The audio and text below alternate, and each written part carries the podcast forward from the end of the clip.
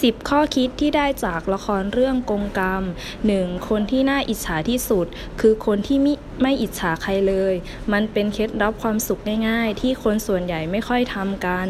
สอง. ทุกอย่างบนโลกใบนี้เป็นเพียงสิ่งชั่วคราวถ้ามันดีให้มีความสุขกับมันเพราะมันจะอยู่กับเราได้ไม่นานถ้ามันไม่ดีอย่าไปกังวลกับมันเพราะมันจะอยู่กับเราไม่นานอีกเหมือนกัน สาม. เวลาโกรธหรือโมโหใครอย่าไปด่าเขาเพราะเมื่อความโกรธหายไปแต่คำด่ายังจำฝังใจ สี่.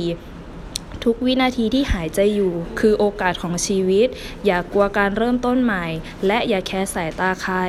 หายใจด้วยจมูกของตัวเราเองยืนด้วยลำแข้งของตัวเราเอง ห้า. ไม่ยุ่งกับชีวิตคนอื่นไม่ขัดความสุขคนอื่นไม่คิดแทนคนอื่นไม่อิจฉาคนอื่นไม่ดูถูกคนอื่น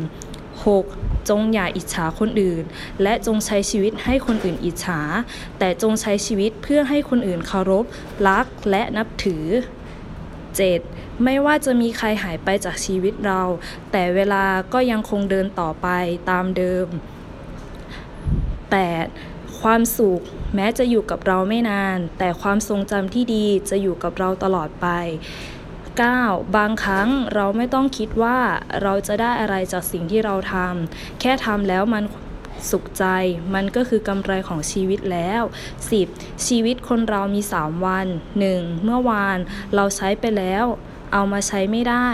สองวันนี้เรากำลังใช้อยู่และใช้ได้แค่ครั้งเดียวสามพรุ่งนี้ยังมาไม่ถึงและไม่รู้ว่าจะใช้ได้จะได้ใช้ไหมเพราะฉะนั้นหากวันนี้เรายังมีโอกาสใช้ก็เลือกทำในสิ่งที่ดีที่สุดและสิ่งที่ทำแล้วมีความสุขพอดคาสต์โดยครูยูครูพวงชมพู